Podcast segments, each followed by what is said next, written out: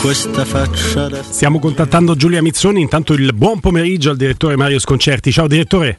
Ciao, ciao a voi. Buon pomeriggio direttore, grazie. Direttore, prima di, di, della pausa, del primo blocco di pausa, eh, per noi Emanuele Zotti, riepilogando le notizie di giornata come sempre alle 14, ha rilanciato questa indiscrezione, questa indiscrezione che sarebbe anche clamorosa volendo, della possibilità di un clamoroso ripescaggio per i mondiali in Qatar tra poco più di un mese dell'Italia se dovesse essere escluso l'Iran.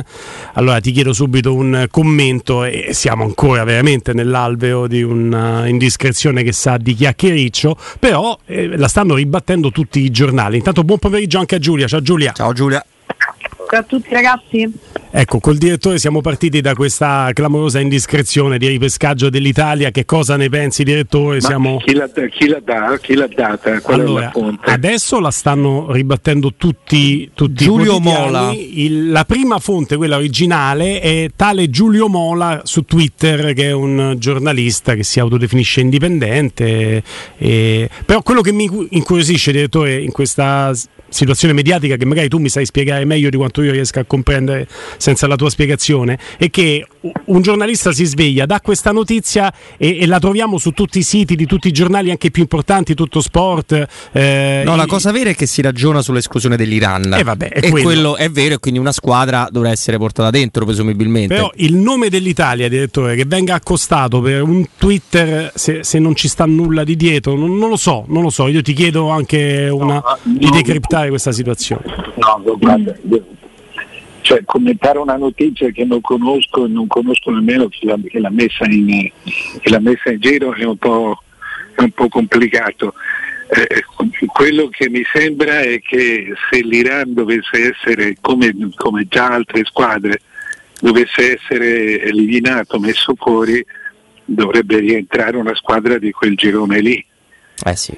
Mm, eh, no, no, non, eh, poi, sai, poi possono fare come vogliono, ma eh, anche nelle precedenti eh, discussioni sul, sul, come l'Italia poteva rientrare, si parlò, ti ricordi, del Cile o di una squadra sudamericana comunque, uh-huh. e, non si vedeva perché dovesse rientrare una squadra europea al posto di una squadra sudamericana. Mm. No, non lo so, spero che sia vera, ma non, non, non sono in grado di, di, esprimere un parere. Giulia. No, idem, io mi, mi rifaccio la speranza, il fatto di, del dispiacere più che altro di avere la nazionale campione d'Europa che poi non partecipa al mondiale, però anche per suoi demeriti, quindi anche qui uno poi è un po' diviso eh, su, su, cosa sia realmente giusto fare. Sulla notizia in sé io mi associo al direttore perché è molto complicato, adesso c'è questo tam che è partito con il rilancio un po' da parte di tutti, quindi stiamo con gli occhi aperti, ci mancherebbe perché eh, non è che possiamo eh, definirla una bufala, però allo stesso modo aspetterei ecco, per, per, commentarla anche capire eventualmente i, i, perché, per come si è arrivati così, perché quello che diceva il direttore a, aveva una certa logica, cioè mm. perché mai dovrebbe rientrare l'Italia nel caso. Ecco. Mm.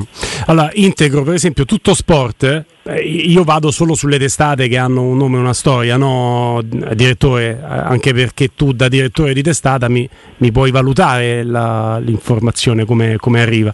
Quindi eh, lottando con tutti i banner pubblicitari che si aprono su tuttosport.com, adesso pubblicata online a mezzogiorno 09 di oggi, mondiale ripescaggio Italia Iran, eh, io però riesci a levarmelo questo? No, quello no, quello no, adesso non eh, Che copre il titolo. Ecco, ecco. Ah, okay. Iran escluso da Qatar 2020, eh, richiesta alla FIFA. Attivisti sportivi e calciatori iraniani chiedono che la selezione medio orientale venga estromessa, così dice il regolamento, e all'interno una nuova speranza all'orizzonte, forse per gli azzurri di Mancini in vista dei prossimi mondiali in Qatar. Questa mm. volta ad accendere si parla della questione Iran. Quindi ha centrato il segno eh, Robby. Il focus è sull'Iran che potrebbe non andare. Poi però sul titolo, direttore, quando c'è il richiamo all'Italia anche come domanda, non so se sia una chiappa click, ma io da tutto sport no. mi aspetto che ci sia qualcosa dietro. Poi nel, nel, nel pezzo non, non trovo tutto questo contenuto effettivamente. E non c'è riferimento al giornalista che ti dicevo su Twitter, quindi è una, è una, fonte che viene scavalcata, quindi immagino che ci siano altri lavori da parte della redazione di tutto sport su questa notizia, se c'è. Non, non, non, lo so, non direttore, so che, ti chiedo non aiuto. So che dirti, non so che dirti, ma, ma mi, no, no, non mi, sembra, mi sembrerebbe... Cioè, L'Italia avrebbe eh, il vantaggio di essere campione d'Europa e eh, eh, va bene, ma non c'entrerebbe niente con la squadra eliminata. Zero. In realtà se posso direttore il regolamento perché Tutto Sport lo riporta dice che di base dovrebbe essere come sappiamo tutti e come ci sta dicendo lei, cioè dovrebbe andare un'altra medio orientale. La FIFA ha la possibilità tramite un cavillo di attivare una sorta di wild card come a non ritenere l'eventuale sostituta, diciamo, non so per, sulla base di quali criteri, giusta per andare al mondiale, c'è questa remotissima possibilità, a vedere il regolamento dei mondiali potrebbe esistere, però io penso che parliamo del nulla e come diceva Giulia, la nazionale che non batte la Macedonia, insomma, l'Italia meritatamente purtroppo non Ma c'è andata. Come, come viene posta no, nei titoli, nelle cose, giustamente con dovuta cautela e prudenza, mi sembra più una suggestione che una notizia, cioè la ah, notizia scusate. è che l'Iran viene, viene escluso, ma eh, e poi c'è un enorme... Cioè, boh, Tutto punto interrogativi, direttore? No, dicevo i grandi giornali che dicono, Corriere della Sera, eh, che, che, che dice, perché se non dicono niente loro mi sembra più, mi sembrerebbe una notizia sepolta. Adesso cerchiamo anche con la redazione. Stiamo vedendo se, se, se il Corriere è diciamo quotidiani più, più qualificati. Corriere ecco. dello sport, Iran fuori dai mondiali, i social, vabbè qua butta sui social, si scatenano eh, sul ripescaggio. La responsabilità, vedi? No, eh, non lo so, ci stanno de- delle dinamiche che vedo anche sui giornali che secondo me sono un grande scamotage per non prendersi la responsabilità di nulla a un certo eh, punto. No, ormai purtroppo bisogna anche dire che purtroppo tanto dell'informazione eh, passa dai social e, e dico purtroppo.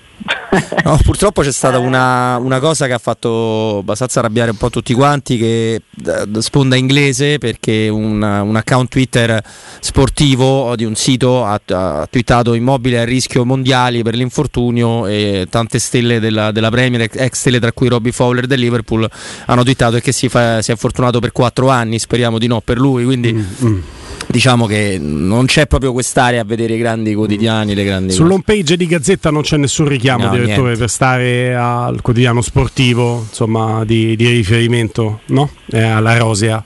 E poi vediamo la rassegna stampa la sta continuando per noi il nostro Danilo. Eh, eh, ci avviciniamo intanto a Roma-Napoli direttore. Le tue valutazioni a questo punto a due giorni dalla, dalla partita come, come, ci arrivano le due squadre? Per il Napoli certifichiamo domani conferenza stampa alle 14 di Spalletti. Mourinho parlerà alle 14.30 aveva il vantaggio di sapere cosa ha detto Spalletti eventualmente per rispondere. E Anghissà stanno provando a recuperarlo direttore sì, beh, insomma la, la, partita è una, una, grande partita ed è una partita, beh, poi sì, tutti diranno che non è decisiva, però vale tre punti in più, che, sono, che, che con i tre punti in meno diventano sei. È una partita molto importante. Che, che, possono vincere tutte e due le squadre, insomma si può essere ovvi fino alla, alla, allo sfinimento su questa partita perché può dare davvero qualunque tipo di risultato. Mm. Eh, non, c'è, non, c'è, non, ci sono problemi di formazione nel Napoli a parte Anguissà eh, e non c'è, eh, si conosce abbastanza bene anche la Roma, salvo le trovate dei finali di Mourinho. È una bella partita che io mi immagino giocata inizialmente in modo cauto da tutte e due le squadre. Mi immagino che il Napoli giocherà a Roma come ha giocato contro la Lazio, cioè primo tempo, primo tempo cauto e secondo tempo, secondo tempo più, più, libero, più, più elastico, più flessibile, più, anche più bello e, e di, solito sono, di, solito in queste partite parte così anche la Roma. Ah, vedremo, vedremo, comunque è una partita, è nettamente la partita più importante. Te la immagini anche te una partita destinata a decollare con i minuti, un diesel Giulia? È possibile, è possibile, io mh, quello che, che, mi auguro in realtà è che, che, la Roma, non dico che l'ho detto ieri, io non, non mi aspetto ecco, una Roma che entra in campo spavalda, perché, perché l'avversario è, è, purtroppo è temibile, quindi questo non me lo aspetto, però mi piacerebbe eh, un atteggiamento quantomeno di consapevolezza. Credo che in realtà poi diventerà, sì, soprattutto nel primo tempo, una partita molto molto tattica, soprattutto secondo me da parte della Roma, perché oggettivamente se andiamo a guardare il momento delle due squadre, parlo di momento non solo legato ai risultati, ma proprio di, di a che punto sono no? le due squadre a livello di gioco, di consapevolezza, a mio avviso personalissimo, ovviamente il Napoli parte più avanti, mm. quindi la Roma eh, quello che secondo me ha in testa di fare è cercare di provare a limitare eh, un po' ehm, alcune situazioni che possono essere pericolose per il Napoli, sfruttando poi le sue caratteristiche e quindi la capacità di riuscire a far male. E lì parlo di sviluppo, poi devi far male non mangiando tutti i gol che, che che hai mangiato fino a questo momento, perché a quel punto poi con una squadra come il Napoli, soprattutto se come dice il direttore in un secondo tempo ci può essere uno sfogo da parte eh, della squadra di Spalletti, rischi di mangiarti veramente tanto tanto le mani. Quindi è una partita delicata che secondo me si giocherà molto sui dettagli, io mi aspetto una preparazione certosina da parte di, di Mourinho. Robby? Sono d'accordo, sono d'accordo, però provo a dare una chiave di lettura, vediamo se ci troviamo con il direttore, con, con Giulia, perché io sono convinto che il più grande, come diciamo sempre, come luogo comune, il più grande nemico della Roma è la Roma, sono convinto che il più grande nemico di Spalletti sia Spalletti e, e provo a spiegarmi. Io credo che invece Napoli dovrebbe fare l'opposto, dovrebbe proprio dal primo minuto mettersi a correre il doppio della Roma, a tirare da tutte le posizioni e, e, andare lei sui difetti della Roma e non capire cosa cercherà invece di fare la squadra di Mourinho. Ma ho la strana sensazione che, che Spalletti tema in modo eccessivo quello che potrebbe fare, fare Mourinho e, e, quindi essere lui stesso a ritrarsi un po' nella partita. Ecco, non so se voi vedete questo difetto in Spalletti. Pure la scorsa stagione Roma-Napoli lui subì questo effetto che iniziò con lo spallettone detto dopo la gara della Roma, no? la, partita, la partita precedente. E quindi la immagino come voi, non so se con questa chiave di lettura differente, cioè che Spalletti eccessivamente teme queste partite e questo tipo di allenatori soprattutto. Direttore. Io credo che io credo che il Napoli non, non, giocherà la partita di Spalletti, giocherà la partita del Napoli. Eh. È, è, avanti su, almeno sotto questo livello eh, diciamo tattico, la squadra ormai sa quello che fare e semmai è la squadra stessa, poi aiutata dall'allenatore eh, a capire quando è il caso di, di, di, di fare uno sforzo in avanti e quando no eh, però non credo che, che, possa essere Spalletti a frenare, a frenare la squadra. Eh, a me sembra, sembra, molto sicuro di sé Spalletti in questo campionato, cioè io metto Mourinho e Spalletti sullo stesso livello in questo momento, in questo tipo di partita. E, e, per, cui, per, cui, penso a, a una partita gestita in modo, in modo normale, cioè gioco contro gioco. Mm. Eh, eh, eh, pensa semmai a qualche trucco in più da parte di, di, di Murigno perché è mm. sua, nel suo temperamento cioè un Pellegrini in mezzo, a, in mezzo, ai due attaccanti o qualcosa del genere una, ma io credo che il Napoli ormai sia una squadra che, che, che, che non si fa comandare dal, dal, proprio allenatore che è pronta a, a, capire il tipo di partita, questo anche la Roma. Eh. Mm-hmm. Io t- non credo che Mourinho gli, gli abbia detto tante volte di partire lenta, credo che l'abbia fatto spontaneamente. Mm, no, più che a spesso Mourinho poi eh, si è anche lamentato proprio a tal senso, no? a tal proposito Giulia, della, dell'incapacità della squadra di dar seguito alle sue richieste. Ecco però per lavorare su e giocare d'anticipo questa partita, poi tra pochi secondi abbiamo un promozionale e ci stoppiamo tre minuti, però Giulia dove pensi che la Roma possa dar più fastidio a questo Napoli? Ma la Roma più che dove eh, a livello di, di, reparti o di punti deboli del, del, Napoli che secondo me riesce poi a supplire molto bene attraverso il gioco ad eventuali eh, punti deboli che ha, ripeto, è, è, è la Roma stessa che deve sfruttare le sue caratteristiche perché ha la possibilità di, di, far male, ma facendo bene e fino in fondo e quindi finalizzando quello che sa fare, perché il Napoli è una squadra che certamente gioca bene, che ha anche dei giocatori molto interessanti, se non molto forti in alcuni, in alcuni reparti, ma è assolutamente una squadra che ha che ha dei punti deboli che mm. puoi comunque eh, colpire, come poi tutte le squadre. Mi preoccupa di più appunto eh, la consapevolezza attuale della Roma, che non voglio dire che si senta Calimero, perché non ha nessun motivo per sentirsi no. Calimero in questa sfida, l'ho detta ieri, l'ho detto ieri, non, anzi... Manco di classifica, certo.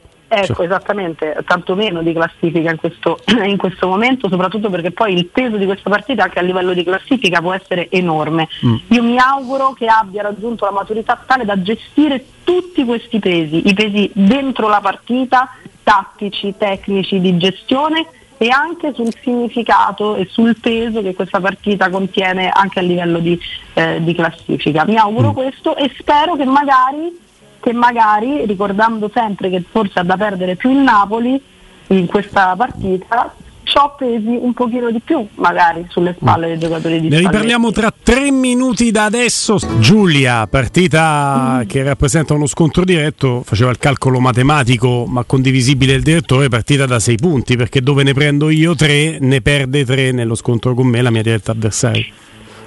Esattamente, esattamente, quindi è, è ovvio che questo deve essere una spinta ulteriore per, per la Roma. Uh, io uh, come ho chiuso prima ribadisco, mi auguro che magari invece possa rappresentare un po' un macigno no? sulle spalle, un peso uh, per, per, un Napoli che comunque ribadisco, io vedo molto consapevole, molto maturo, molto sicuro dei propri mezzi, però sono partite strane queste, sì. cioè, può veramente cambiare eh, tutto nel giro di, di, pochi minuti. Quello che però io ribadisco per l'ennesima volta la Roma non deve fare perché poi passi dal eh, riuscire a creare, arrivare, tirare, sbagliare una, due, tre volte, passi dall'essere come dalla parte del giusto a quella del torto, cioè mm. da essere la parte forte a quella che poi dà fiducia all'avversario, mm. cioè, perché si vive anche di questo, soprattutto in partite così secondo me. Direttore, ti abbiamo ritrovato a proposito di partite strane. È strano vedere il Milan che gioca contro una squadra il cui presidente è Berlusconi, il cui direttore sportivo è Galliani. Cioè, molto strano. Beh, è un altro calcio, è un calcio di, di, di, un, di un'altra epoca, per cui cioè, con, con i vecchi presidenti, se tu calcoli che eh, quando, quando, quando gli Zang presero l'Inter la pagarono 260 miliardi, 260 milioni scusami. oggi si, paga, si parla di rivenderla a 120 così quando vendette Berlusconi mi sembra che vende il Milan a, a, a, poco, a 120 milioni cioè è un calcio è un calcio che è, è aumentato eh, di valore in modo molto molto sensibile eh, proprio attraverso i debiti mm. perché oggi prima di tutto devi pagare una valanga di debiti eh, però in più c'è il vantaggio di poter costruire delle infrastrutture come lo stadio che poi ti portano, poi ti portano dei soldi. Mm. Quindi sì, cioè, è, è, è, strano e secondo me era anche, era anche una soluzione migliore stare con, eh, con, presidenti, eh, con, presidenti, che partecipavano ah, dice... alla, cioè che tu sapevi dove andavano a prendere il caffè, per cui potevi dire a loro quello che invece chiedono a noi, che invece noi non sappiamo, non sappiamo minimamente. Ma tecnicamente, direttore, è una, è una partita sul, nel rettangolo verde. Eh, questo Monza insomma, è partito bene con un allenatore, poi ha perso con, con l'Empoli, però insomma, è una squadra che sembra avere qualche, qualche valore, no? Rispetto no, a... ce l'ha qualche ce valore cioè c'hai giocatori come Pessina, Caprari, Sensi e, e c'hai anche un paio di ragazzi che giocavano bene in Serie B eh, cioè, dei valori ce l'hanno anche perché quest'anno la seconda parte della classifica è poverissima. Sì. Mm. Eh, si, sono, si, sono, si, fanno, si sono fatti tutti insieme, se tu prendi le ultime sette squadre, eh, tanto per avere, si misurano le prime sette, si misurano le ultime sette. Eh, tu trovi che le sette squadre insieme hanno fatto 45 punti, 45 punti in, eh, in, 10, in 70 partite. Ah. Quindi hanno fatto più o meno mezzo punto a partita che è veramente niente. Eh, probabilmente io credo non ho fatto tutto, non sono arrivato fino al 2004, ma sono arrivato molto vicino e non ho mai trovato pochi punti così per le ultime squadre. Mm. Mm.